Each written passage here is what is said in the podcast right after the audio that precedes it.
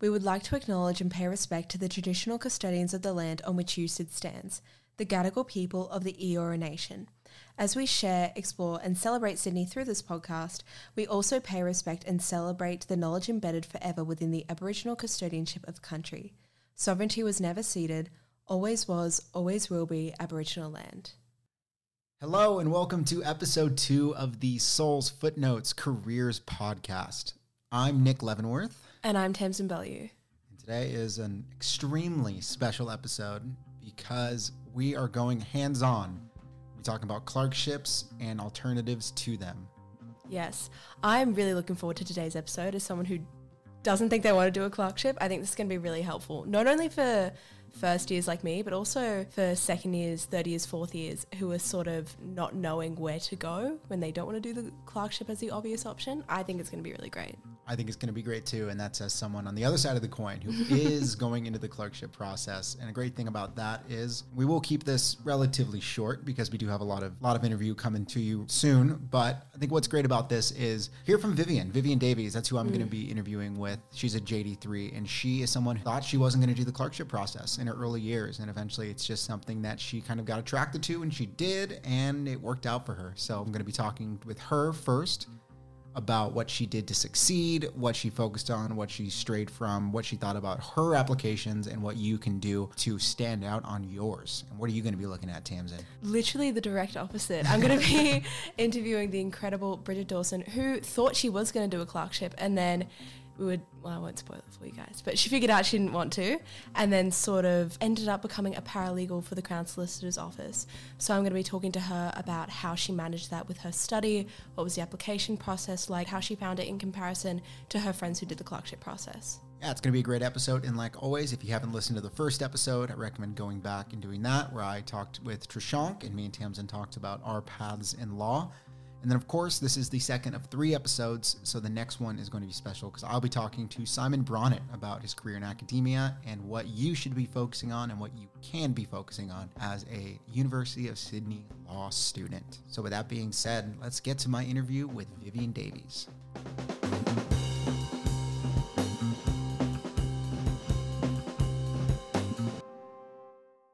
Now, I'd like to welcome on a very special guest. She's the SULS Social Chair, a past facilitator, my past facilitator, actually, in my first year. She also came out the clerkship process clean on the other side. It's Vivian Davies. Vivian, thank you so much for being here. Thank you for having me. Of course. It's to be here. So let's start with the most contentious question on the list. What's your favorite place on campus to get coffee? Ooh, um, being an art student in my undergrad, I have to say Courtyard. I'm not a coffee snob, so I can't actually tell many different types of coffee apart, but just the Courtyard vibes are immaculate and it's always just really chill. I can get study done and kind of like soak in the university vibes. So mm-hmm. definitely there. Uh, so this is the clerkship process or the clerkship episode where we'll be breaking down the applications from the beginning to the end.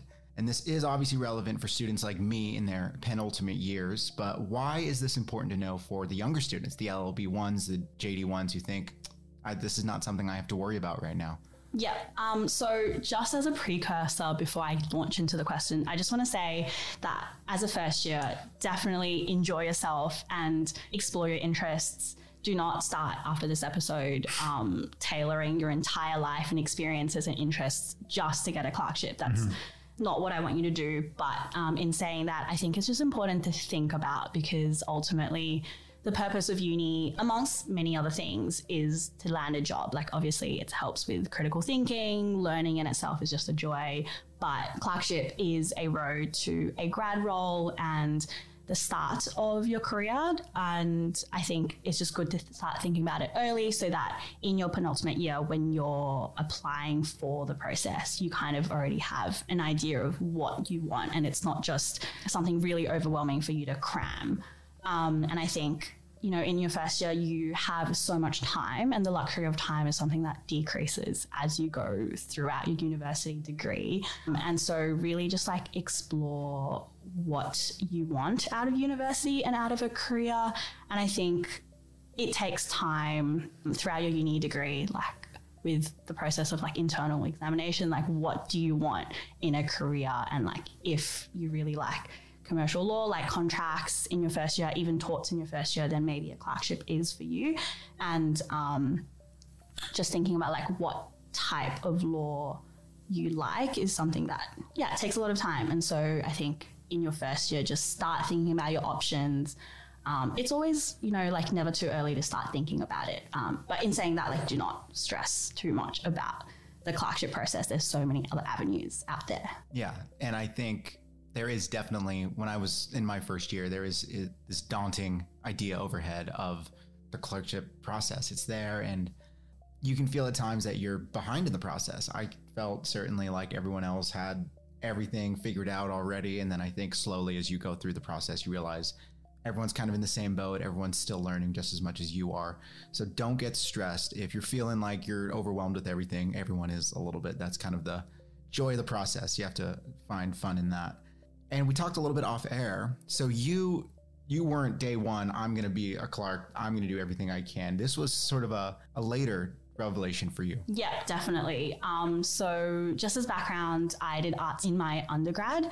And when I went into law, I wasn't even sure I wanted to really go into law. It was just like a postgrad option. I've been kind of interested in the law as a way to open up career options. But then in my semester one, I realized I actually loved learning about the law. And so that's why I was like, okay, I want to be a lawyer.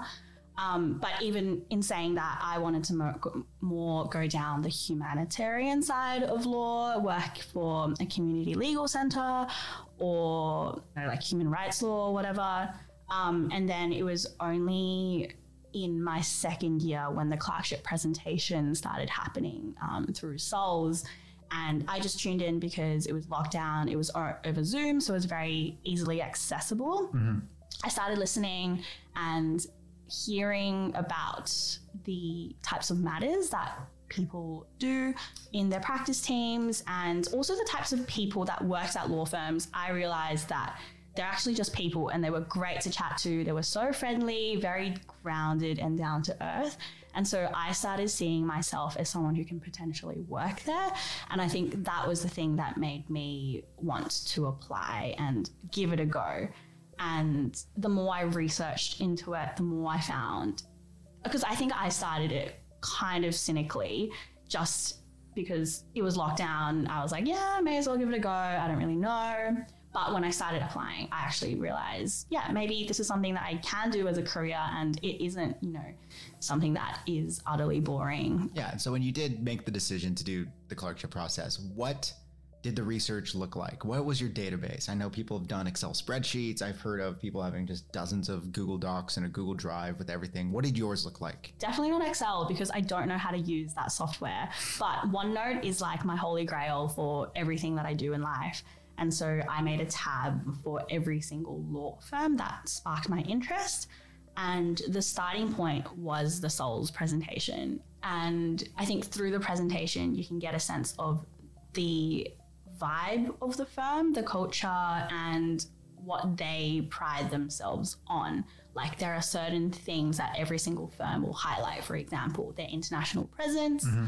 particular practice teams, um, particular awards, um, even like D&I, so diversity and inclusion. And that was a springboard. Um, and if there was anything that sparked my interest in the presentation, then I would go into it. So I think being selective about which types of firms I wanted to work for was um, a really great way to discern between the firms. And there were definitely presentations I sat through where it just did not spark my interest. And so I was just like, I'm just going to put that aside because I think it feels very overwhelming to hear all of these law firm names that mean nothing to you. And they're like you know we're a corporate law firm. We do litigious work and transactional work and m&a and these are all just like buzzwords to me at yeah. the start of the day. And i think if it doesn't spark your interest then maybe it's not for you. Yeah. And you talked about those those presentations. Um, i know I've, I've done a dozen of them in the last couple weeks. When you were looking up these firms and you talked about how getting comfortable with their areas of practice and what they do and what stands out.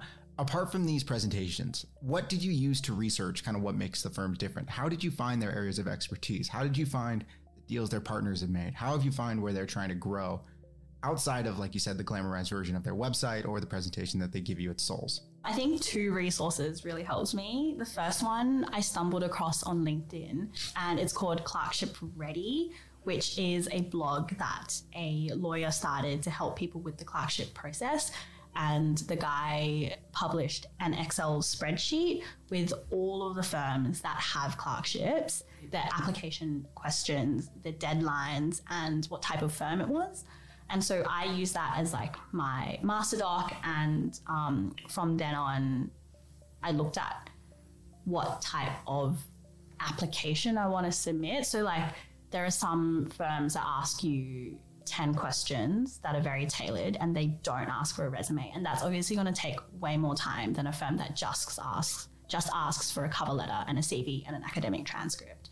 Um, so from then, like you look at whether you can, what type of application you can balance with whatever else is going on in your life, um, and then work from there. And then another valuable resource I found was this website called Legal 500. Mm-hmm. So they have a list of all of the firm profiles and what types of practice areas these firms do, um, including the standout lawyers in their firm. Um, so, like what their lawyers are known for, what their reputation is. And I think that was a good way to kind of discern between the different types of firms. And I use that as a springboard. So, for example, if they say Nick Leavensworth is well known in his area for construction disputes and getting things done in an efficient manner, whatever, then I would probably stalk the person on LinkedIn, look at their profile, and then they also have a profile on the law firm website as well. And so you start to go down these rabbit holes mm-hmm. with research. And I think be conscious of what types of rabbit holes you go down because that also kind of shows that you're interested in that mm-hmm. rabbit hole and maybe that's you know an area that you want to work in so um, obviously like yeah when you go down rabbit holes i feel like it's a subconscious process but be conscious of that because that probably shows you're interested in that area so Legal 500 is a great resource for that. Um, also, looking at the different types of awards that firms win. That's something that they would obviously pride themselves on. And if you're interested in that, then maybe you should go for that firm. Um, but also outside of that, like their commitment to pro bono, sustainability, Indigenous affairs, all of that stuff, I think shows how committed a firm is to all of these extra things that aren't purely legal. And, you know, if you want to work for a firm that's socially conscious, then maybe you should go for one that has a pro bono project during the clerkship or if you're interested in international travel, then go for a firm that has that international element. Look at whether they have secondments, um, not in the clerkship process because they're only eight weeks, but mm-hmm. a lot of firms have secondments in um, their grad program. In the second year, they'll send you over to London, for example, or Singapore or whatever. And if that's an option that you're interested in, then definitely look into that firm. And then also on top of that, start going down LinkedIn rabbit holes and reach out to people who've clerked there before. Yeah. Um, or are a grad there. I find people who've gone through this process, which is typically quite like all consuming, are happy to help out. Mm. Um, there's so many things that I wish I knew when I was going through the process. And I feel like if you reach out, they'll be more than happy to like have a chat, a coffee, yeah, like a call quickly. And I just find like people to people connections the most efficient way of knowing what type of firm you want to work for. Definitely. And the more I go through this process, the more I realize that every lawyer I reach out to on LinkedIn, maybe not every lawyer, but most lawyers, an overwhelming amount, I reach out to them and they're so happy to help. I've yet to meet anyone who's been outright unhelpful. Everyone's, if even if they're too busy, they'll tell me, maybe talk to this guy, maybe talk to this girl, maybe talk to this person because they it's I feel like lawyers get a bad rap. They've they've all yeah, been very very helpful in my experience. I and they're all really grounded. It's so easy to be intimidated by them yeah. and the presence of like oh an international commercial law firm, but they've all gone through the process before. Exactly. They were a student before, and they're all just people at the end of the day. Yeah.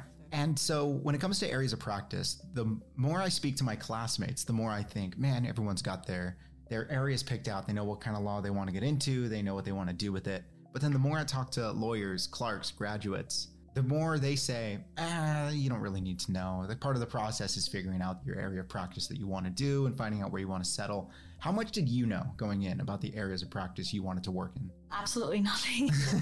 and so I think that's why when I was picking practice areas, I wanted to go into a litigious practice area and a transactional practice area. So what I mean by that, because I had no idea what those two words meant. Yeah, break it down um, for us. Yeah, litigious um, refers to litigation, so mm-hmm. it's disputes. And so there's a lot more legal submissions, court hearings that you have to do. Um, and usually it works to a shorter timeline, or actually, well, the time time frame depends on the matter itself, actually. But um, for example, if you've done mooting at uni, it's more to do with like that side of things, like writing legal submissions, mm-hmm. um, legal research, etc. Um, and then transactional is more putting together deals. So, for example, I rotated in real estate during my transactional practice, which means I was doing leases on George Street for like big companies. And so it's looking at reviewing contracts and summarizing them, looking at potential legal issues. There's a lot of client meetings to make sure that the deal you're putting together is something that both parties want. You know, it's missing that litigious, like that dispute element that you get in litigious. So try the two different practice areas. Mm-hmm. There's also advisory, which is something completely different. Um, also, I wanted to do IP because I had been interested in like creative stuff before, and so IP made sense to me. And so I really wanted to, you know, work um, and rotate in IP. And then I realized that IP is actually full of pharmaceutical companies and has nothing to do with really like creative artists or whatever. That's yeah. completely different. And I don't think many commercial law firms represent artists, not, at least not like the big ones. I know when um, I think of IP, I think of Marvel movies. So yeah, yeah. I know. Much cooler, in my opinion, than pharmaceutical companies, but science students would probably beg to differ. Mm. Also, when you do get your clerkship, a lot of firms will give you a presentation where mm-hmm. they'll get a lawyer, either a partner or a grad to speak about their experience in the practice area. And just hearing like their experiences helped me decide as well. Like, for example, in the construction practice area, I remember this partner speaking, and he was like, You know, if you like to swear, if you like to go on site, because we work with a lot of tradies, like, it's a super chill environment, then like, this is the place for you. And I think same with like E&P, so like environment and planning, you mm-hmm. get a lot more site visits than an M&A deal, like mergers and acquisitions. Um, also, just like whoever you vibe with, like in the interview process, if you really loved your interviewers, just go with them. Mm-hmm. Whatever area they work for, just go and give it a go. Um, it's very much like, I feel like, and maybe this is a bit presumptuous because I'm not a grad yet, but I feel like grads, whichever team they settled in, it's as much chance as it is a conscious decision, just based on like whichever random interviewer you get, yeah. whichever person you vibed with. So yeah, that's how I went about picking the practice areas. Um, yeah. Definitely don't stress too much about it. I agree with that. That's kind of the thread I've learned. Everyone's sort of got a different way of how they land in their area of practice. So, and then, sorry, just like one more thing as well. I remember during my clerkship process, every single Friday, um, we had a debrief with HR in a giant clerkship cohort. So every and like I, that's just what my firm did. Every firm would be different, but it was really interesting. We went around in a circle and everyone just speak about what they did over that week, and you get an insight into what it's like to work for the different practice areas, which yeah. is really cool. So let's get into the actual application process itself, the nitty gritty. So you applied for nine firms. Yes. Did you think that was a good number? Yes. How did you land on that number? Why was nine the the magic one? Nine is a nice number, but also I think it wasn't too overwhelming. I didn't have a set goal when I started. I don't think I just had a few firms that I really wanted to work for, and then everything else was like whatever I had time for.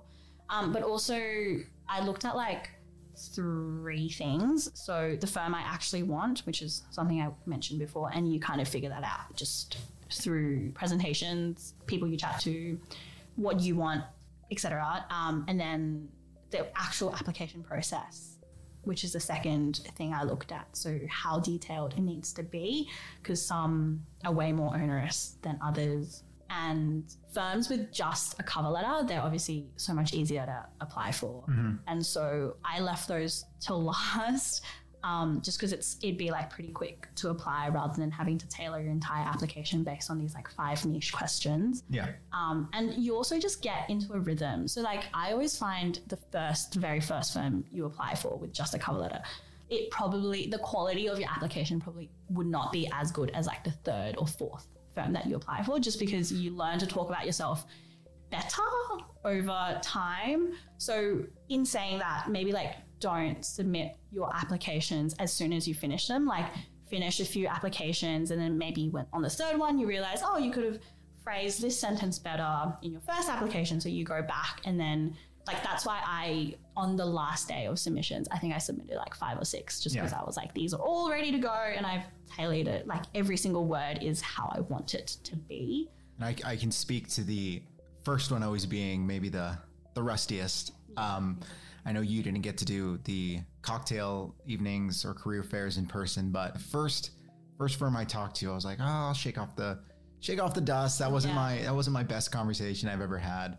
So it definitely takes some time getting into the flow of things. So that, that rhythm is definitely important, not just in the applications, but in all areas of getting to know the firms, talking to people. So I think that's definitely great advice. Yeah, Um, and I think um, in terms of knowing how to talk about yourself, it's very inorganic to tell, talk about yourself in such a pretentious way, like you know my communication skills or teamwork Yeah. skills or whatever. But it's something you learn over time, and I think even though it seems really inorganic, like there are ways to make it authentic, and that's just a rhythm you have to find yourself over time. But Yeah. you get into the swing of things, and then also just like reading other people's cover letters. Like if you have a mentor, reach out to them and ask them for a cover letter that they've written before. Because I think one of the biggest things I struggled with was I don't know how to write a cover letter or a resume, or like it's something that was very private to me. Mm-hmm. And once I started reading other people's cover letters, I was like, wow, they're vastly different to mine. And obviously, there's no right way to do it, but I think getting exposure to other types of ways of talking about things also helped me realize what my style is. Yeah, and getting past that first stage can be very difficult because even if you're you have a great personality, you have so much to offer, it can be hard to let that shine just through five questions or just through a cover letter and a resume. It can be tough to let them know who you are. What did you focus on in your cover letters? What, are, what were some specifics to kind of create your personal narrative? How did you let yourself shine? when you're applying for the clerkship, you've probably accumulated a bunch of experiences from professional ones to just, you know, traveling to being able to narrow down on the specific experiences that make you you, which is the most like um, cliche thing to say, but is so true. And just focusing on them. Um, and so, like for me, for example, to make it more personal, I knew traveling exchange was something that I was really passionate about, and then also my creative interests. Um, so, like, I draw and I write a lot outside of uni, and I think that was something that was different. Mm-hmm. And I also do karate outside of uni, so just picking out those things and then not being afraid to delve into them more is something that sets you apart. You actually get to know yourself a lot more. You know how to talk about your experiences a lot more. So just focusing on that and I think in your cover letter, like less is more. Instead of dumping all of your experiences and you know thinking that it'll impress someone, it's much better to go in depth into a few interesting ones, dig into them, and yeah, curate it so that someone gets a sense of your personality and what makes you tick. Less is more. Dumping your experiences is not good, and you can yarn about that in the interview when they mm-hmm. see you holistically. But because you're just on paper, you only have words to work with. So make sure those words are interesting and stand out to people. Yeah. When you're in the process, you talked about collaborating, looking at other people's covered letters to kind of whittle down your own and refine it. Uh, what about kind of in the interview process, the rest of the clerkship applications? I know everyone's kind of going through the struggle together. So, how much did you work with others to prepare for interviews, to prepare for the cocktail evenings, to stay on top of each other with deadlines? How much of it was collaborative? I think it's different for everyone. And I personally just had this one friend to keep me very accountable because she was going through the same struggle. And so we would call pretty much every single day because it was lockdown as well. and also my foot was broken, so I didn't really have much to do. so we just call every single day, and um, there, there were times we just worked silently in court, and just having her presence there helped me stay motivated Yeah. and on track. But other times we would be like, okay, let's just set aside half an hour, and we're just gonna spitball questions at each other and pretend like it's an interview and then give each other feedback on our answers.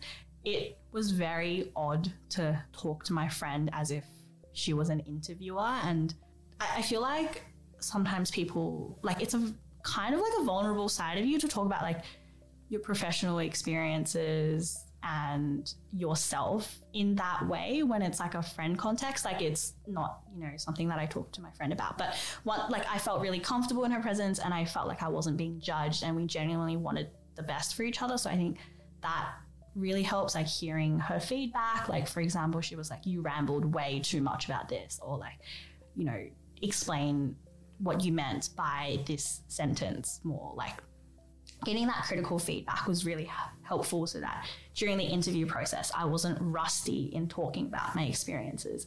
I think um, it's very easy to fall into the trap of just being like oh i'll be fine in my interview. I know how to talk about this. And then during the process realize you're like rambling. Also just having like for every single experience like a two sentence summary of what you did. And that can actually be quite difficult because i don't know some jobs are just really weird and require a lot of context and so just knowing how to express that would just be helpful in getting to the point Yeah. The interview process, it changes from firm to firm. Some people do, you know, one partner, some will do two lawyers and an HR rep. Did you know kind of what you were going to get yourself into going into these interviews with the firms? Did you practice for different kinds of interviews? Did you practice for, I've heard some are more personable and some are more work related, some are more kind of psychological. Um, how did you prepare for all these different scenarios? I think most firms send you a buddy. And what I mean by that is they'll email you someone to get into contact with who was a grad at the firm. Okay. And they are just a friendly face that you can ask all questions to. Like you reach out to them, have a video call with them, or grab a coffee and pick their brains on their interview process. And that will give you a great insight into what your interview is going to be like. Also, typically firms have at least two interviews first one generally with HR, sometimes with HR and a partner, or HR with an essay. And um, the first one I think is more rigid. What I mean by that is they'll ask you more about your cover letter, your application, your resume, and expect you to talk about your experiences and your skill sets more. So I prepared accordingly. I had this like master doc of questions. Um, that they could have asked me, and they're all like behavioral, like for example, teamwork, problem solving skills, conflict resolution skills, um, resilience. I remember this one interview question I got asked, which was like, What do you do when everything falls apart? So, preparing a list of behavioral questions and just knowing your resume and your experiences inside out. And then the second interview that you get with a firm typically is just a yarn. I, I want to say typically because I, you know, didn't interview at every single firm. Yeah. Um, but generally, that's just a way to make sure that you know how to hold a conversation with partners, because generally it is with more senior people. And yeah, and just getting a sense of your personality. So for the second round, it's a bit more difficult to prepare for. But in saying that, like, as long as you have an interesting personality, you're not afraid to like speak during the interview, you'll be fine.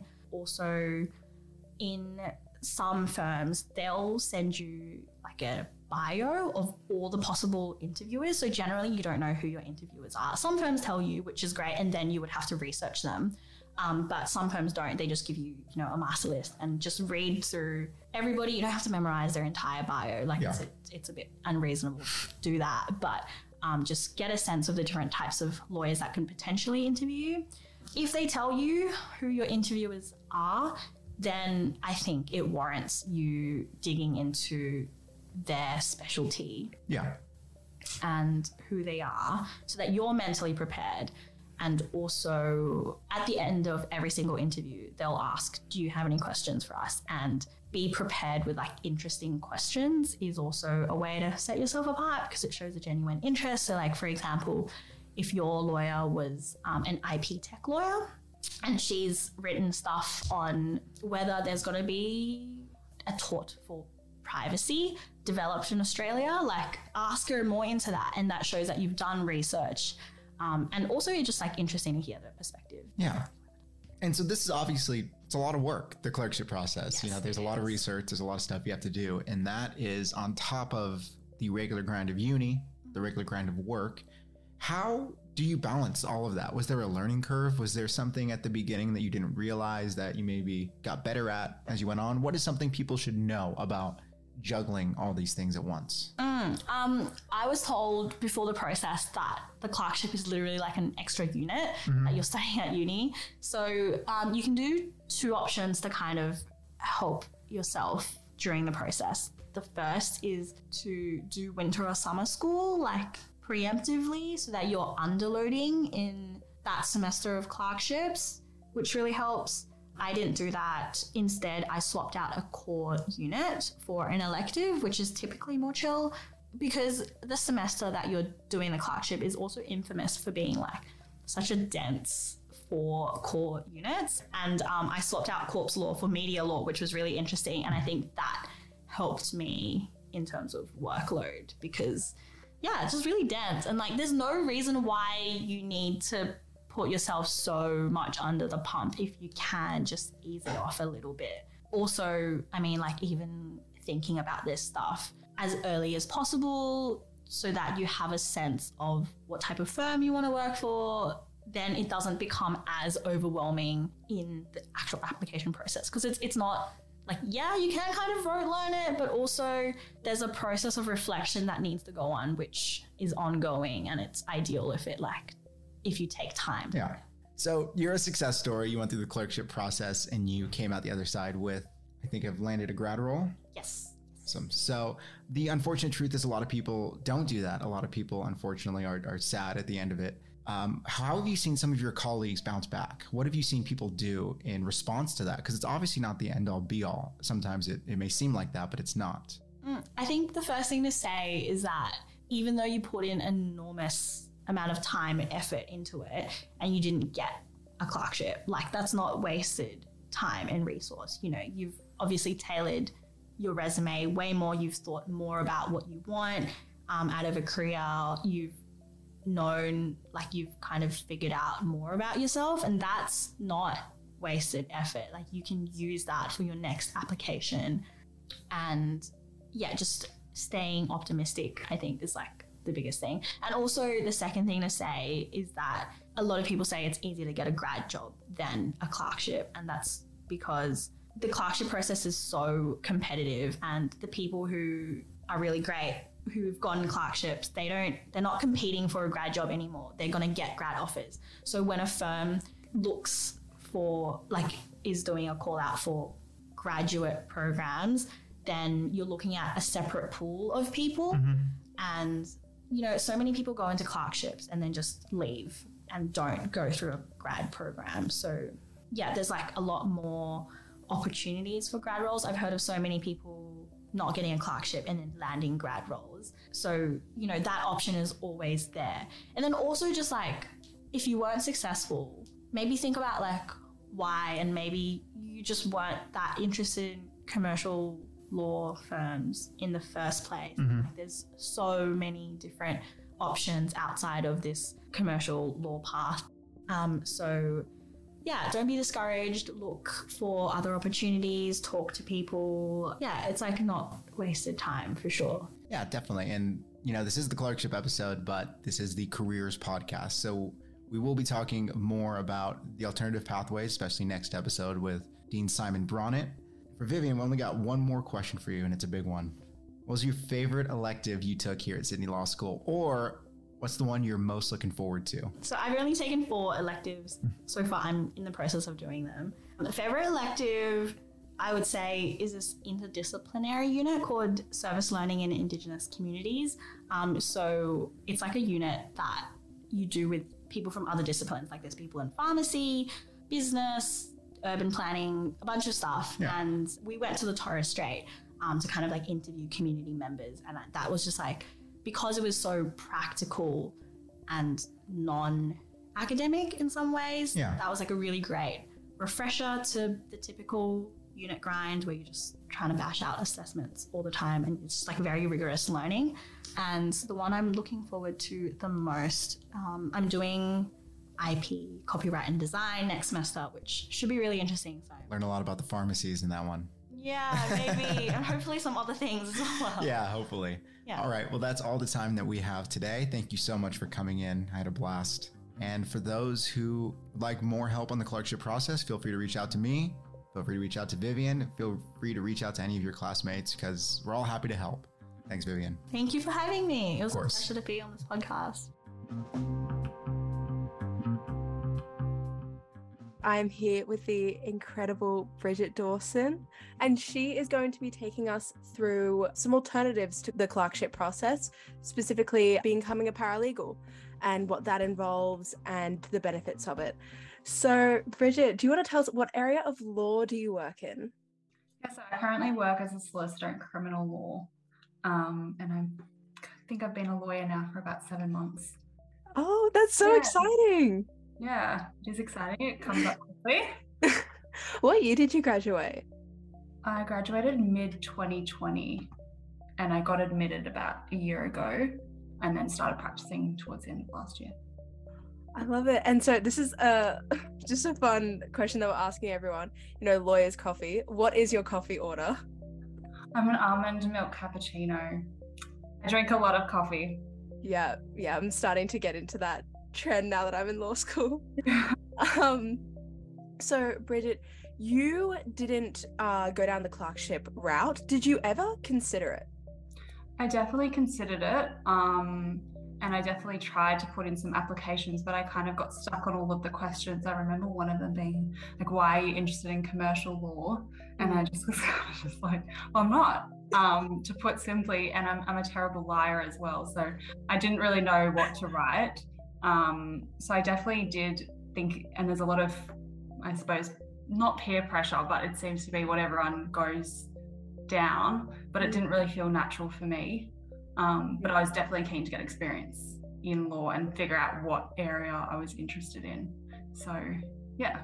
Yeah. So like you said before, like it's not necessarily peer pressure, but there's an element of it's what everyone's doing. Did you feel like going into the sort of um process of working through applications and stuff, did you feel like there was an expectation of, you know, well, you're in law school now, you should do a clerkship? Did you ever feel like that was sort of lingering in the background, that expectation? Yeah, definitely. I think um, everyone says that being, even being a lawyer, is not the be all and end all in terms of doing a law degree, but it's definitely, everything's definitely geared towards that, towards that route.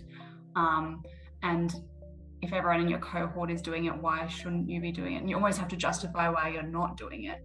Um, but there are definitely other more flexible ways of getting practical experience, I think, particularly if you've got other other commitments in your life. Like I'm sure that not everyone has the means to do a clerkship Mhm. um, in terms of time or like financially as well. So there's definitely a number of different ways to go about it. I think. Um, yeah. Yeah. Um, and so when you were sort of doing the um going through like the application process and realizing I actually don't want to work in commercial law, had you heard of the paralegal process or the paralegal um position at the Crown, Solic- Crown Solicitor's office at that time, or was that something you came across later?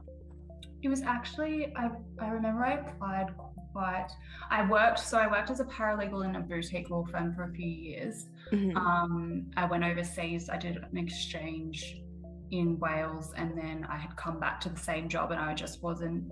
It was a very commercial based job, and I just wasn't interested in it.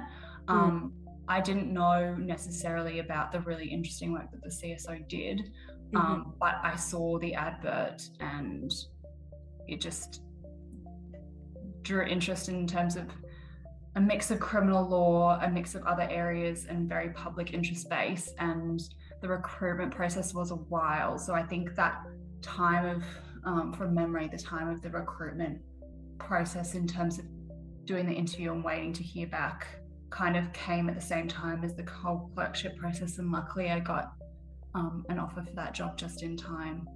Um, so I didn't have to continue to like continue that thought process of whether or not to do it. Um, so yeah, I was very happy with it. Did you find the application process to be competitive at all? I think I remember so my first like legal practical experience was what doing an unpaid internship. Mm. Um, and I it always because it always seemed like when you're applying for any jobs you had to already have experience. Um, so it was probably competitive in that regard. Um, so it always felt competitive because you know especially because a lot of your friends are naturally probably law students as well because that's how you meet friends at uni. So everyone's kind of in the same boat. So everyone's thinking and wanting the same things.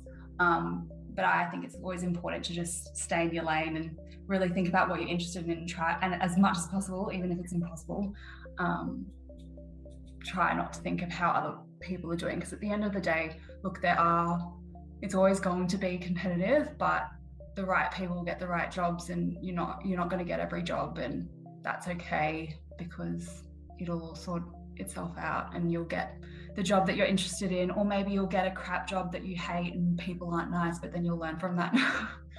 so, and hopefully then find the right job. So it'll all work out in the end, I think, um, for everyone. And when you sort of, when you first came into um, law school, did you always know you wanted to go down the sort of criminal law public interest route, or were you just sort of figuring out as figuring it out as you went along? I think it was definitely figuring it out as I went along. Mm. Um, yeah, I don't really know when I always I always knew in the back of my mind that I wanted to do work that wasn't necessarily like motivated based off money, that kind of stuff. Mm. Um, but I don't I didn't really settle on what. I, and I think that's imp- also kind of important because, or at least for me, because you kind of I'm very stubborn. So if I want to achieve a goal, if I want to achieve a goal, I'll, I'll try and my best to achieve it. And if that goal, if you go through uni or go through work experience, like if you're doing a clerkship and you do the different areas, practice areas, and you tell yourself, I'm going to be in the litigation team, and you go through, say, for example, like a property team, and you just, uh, in the back of your mind, you're like, I can't be interested in property. Um, I want to be in litigation, but then you kind of miss the opportunity of figuring out that you are interested in property um, mm. or something like that. So it's it's kind of good to well for me it's good to be open minded um, yeah. because certain areas of law can or even not law can surprise you and interest you um, and be the right thing for you.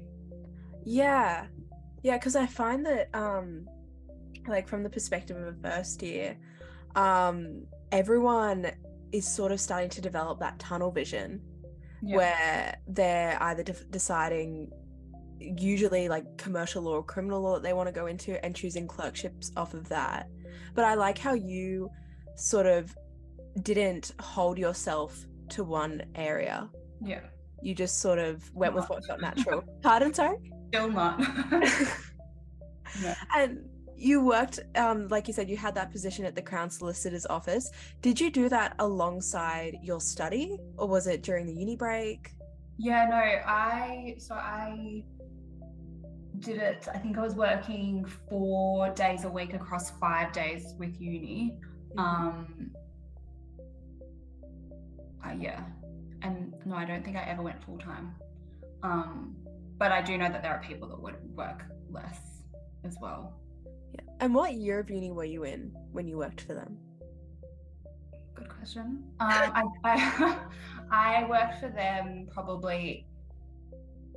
It kind of got mashed up towards the end, whether or not what year I was in, because I kind of did. I think I was doing three subjects, so it was probably mostly fourth to fifth year. Um, yeah. And then I worked there as I finished as well. Yeah. And you were doing three subjects instead of four. Did you find that made it easier to balance uni and your position? I think practically it was just because, in terms of t- attending class and figuring out what classes could fit your schedule. Um, but I don't know if you would agree that, you know, if you're doing three units, you may as well do four or so, you know, it ends up being just as busy, I think, yeah. in the end. But um, logistically it works out better in terms of physically getting to class and that kind of stuff. Yeah, yeah. Um, and so how long were you a paralegal? How long did that position last for? Um, so I worked as a paralegal my first job um, for about maybe 18 to almost two years, 18 months to two years, and then the same at the Crown Solicitor's office as well. Um, yeah. And like, sort of, if you wouldn't mind, please take me through what being a paralegal was like. What did your job involve, and just how did you find the overall experience? Yeah, so the job at the Crown was, I think it, it it's really good because it varies depending on your experience and your interests. Because Mhm. um, it was a really great place to work. Because if you showed an interest in something, you would get given more um, interesting work or more complex work, depending on the time. It was definitely um, there was legal research was a big part of it. It was also high volume work, so it was you know the usual doc reviews. Um, can't get can't escape them. Um, a lot of correspondence drafting. Um, trying to remember back now. Yeah, drafting court documents, um, like affidavits and subpoenas and that kind of stuff. Um, yeah, there's a there's a wide range of things, and you could also you know attend court and um, yeah. The only criticism I would say of working there is obviously like there's a lot of supervision, so that works in a really Mm. good way, but it also means that you don't get um, extreme independence as well. Yeah. Yeah. And with that supervision, would you say that it helped your learning experience there or more hindered it? I definitely think it helped um, because, particularly, it's, I mean, it always depends on who's supervising you and how interested they are in supervising you. I think it helps, and they have, they in particular would, you know, do six monthly reviews with how you're going. Um, and so you were able to say, I really want to get more experience in this area. I want more experience in that. And they facilitate that. So that was really good. Um, and some of the lawyers were great in that they would say, hey, this is great. This can improve. Um, I would do this differently next time. Um, and sometimes it's, you know, personal preference. And it's great to know if someone's fixing your work because of personal preference or because you're getting it wrong. Um, because often the times people um, do have their own personal preferences in terms of how they work. Um, and then you realize you're not actually doing it wrong, you're just doing it a bit differently. So um, it's good to get that kind of feedback as well, I think. Yeah, and so it sounds like that position at the Crown Solicitor's office, there was a big element of collaboration in it in terms of you would give your preferences, they would give you feedback. Did you Mm. find that this sort of helped you in that wider journey of sort of figuring out what you might want to do with your law degree? Yeah, I think I think so because um and that turned on it's just creating conversation i think is what it, Mm. what it essentially comes down to because what you're interested in is creating that conversation um, and working at that job you kind of and getting to know each solicitor and getting feedback from them you kind of learn from how they became interested in th- that kind of work and and then you kind of learn about what you might want to do next because of what they've done and it just opens up all these different areas of law and different kind of um, experiences that you could get that aren't necessarily practicing as a lawyer as well.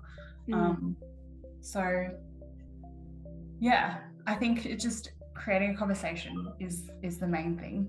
Um, Yeah, yeah. I love that. And going off of that, a big thing that I've noticed about the clerkship process is people saying that it's sort of a springboard to um, future employment opportunities, like post grad employment opportunities.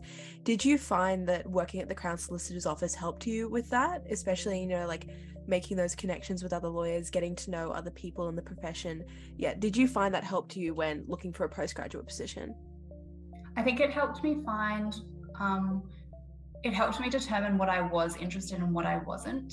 Mm. um, interested in. I was became more aware of other opportunities that probably aren't more um, openly advertised, um, like working in private firms is, or you know, because clerkships often lead to grad jobs at the same firms. Mm. Um, you know, you kind of don't consider those opportunities. Um, I definitely, like, I think I did put in grad job applications, but very, re- very reluctantly. Mm. If I, and it would have been one or two maximum that I put in, um, because I was just I knew I needed to do something, and I didn't want to feel lazy. But it was, it was definitely not what I wanted.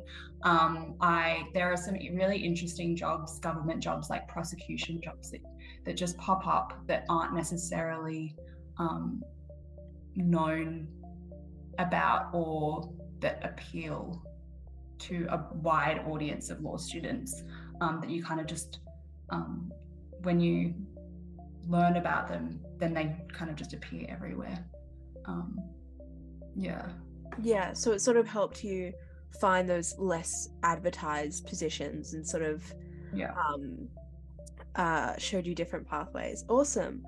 Um, like, did you have any friends that did the clerkship process, and were you able to see like what the benefits of the paralegal position were um, comparative to that?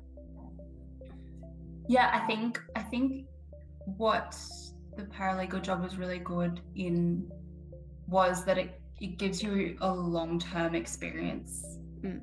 working um, in an area yeah it's just the long-term experience generally and and learning how to manage working and studying and having different responsibilities is definitely helpful um, i would say maybe a limitation is that you know you don't get the experience across a broad range of practice groups probably that you would get in a clerkship. Um, but it's also and and i i can't really remember what my friends thought when they were doing their clerkships but i do like friends that did internships and stuff you kind of get the tip of the iceberg in terms of what the work actually is like. Like it's really interesting to learn about different areas of law and it's really interesting to you know go to court and um, you know watch the fun get to see the fun stuff of law but then when you get down to the practicality of what a job is really like you might not like you might not like that bit um, Yeah. so that's why a paralegal job is valuable because you get into the nitty gritty and you get to see the reality of what um, working is like and it's not just necessarily the pretty bits of a job Looking back at your time um, at the Crown Solicitor's office and just as a student when you were sort of figuring this all out, is there anything you would have done differently?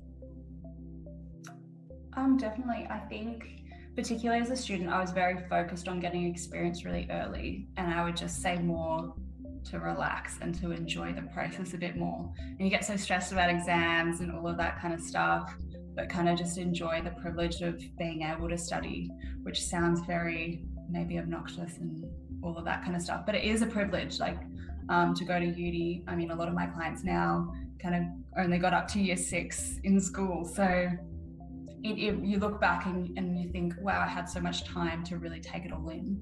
Um, so, yeah, I was very stressed about making sure I had enough practical experience, which is great. And I'm grateful that I did that. But at the same time, um, there's no rush to finishing your degree, really. Um, the law is always going to be here. um, yeah. And with your experience at the Crown Solicitor's office, do you find that that sort of work experience while you were studying really informs your work now? Like, did you find it like there were actually like a lot of transferable skills that you developed then that you're now implementing into your work? Definitely. My job now is really independent um, and I don't get that much support or um, supervision at all. So I really enjoyed looking back and you know implementing you know they were really it was a really organized workplace they were always looking at bettering um, you know organization supervision and um, those kind of aspects. And, and practically it was helpful to have someone look over your work as well because now no one does um, unless it's like a magistrate or something. So um, it's it's helpful to in hindsight have that. And you know all the things i look back if i if i had just started this job without having that experience i think i'd struggle struggle a lot more Do you find that um, now, even after you've done the paralegal um, position and now you're doing this more independent work, that your work is continuing to inform what you want to do in the future? Or is it more like after a certain time, you do find something that you sort of situate yourself in and focus on that for the rest of your career? Or is it a bit more non-linear than that? I, I think it would be non-linear. I, I mean, I'm really enjoying my job now, um, most of the time. Um, but um, you know, you never know what kind of jobs are around the corner. Some jobs might not be created yet, and um, you just, you really, you really don't know. I'm really enjoying criminal law, but I would never say that I am going to stay in it because you just, you don't know what, yeah, you don't know what's around the corner. I mean, I was today, uh, this week at work. Um, we're doing a, a, bit of training and I was just listening to a talk from Judge Skinner. So she's the chief judge of the Children's Court, I think. Um, and she was saying that she doesn't even know. Um, and that might not be the be the be all and end all for her as well. So it's um, it's you know always subject to change for everyone. I think. I love that, and um, you know, looking back now as someone who's been through law school, been through the paralegal um, process. Are there any really key pieces of advice you would give to young law students who are wanting to get more experience in preparation for a postgrad job? Yeah, I think just maybe be open minded mm. um, about all experience um, and just, yeah, enjoy it. And there's no rush um, I know plenty of people that only started getting experience once they graduated. Um, and that was for various different reasons, whether or not they could get a job or not, but they still ended up in the same place. Um, and, I know colleagues of mine. Um, yeah. just keep an open mind. Don't lock yourself in too early. Yeah, yeah, and just enjoy enjoy it all, and the good experiences and the bad experiences, and um, not everyone's in the same boat. Some people can't afford to do unpaid internships and volunteer and all that kind of stuff. And you might think you're at a disadvantage because of that. And um, that kind of non legal experience will be valued as well by people as well. Exactly. I love it. Bridget, thank you so much. for um, letting me interview you today. This has been so good for someone who doesn't think they want to go down the clerkship route. Um, I am so excited to see um, how this is going to help other people. So thank you so much. Thank you.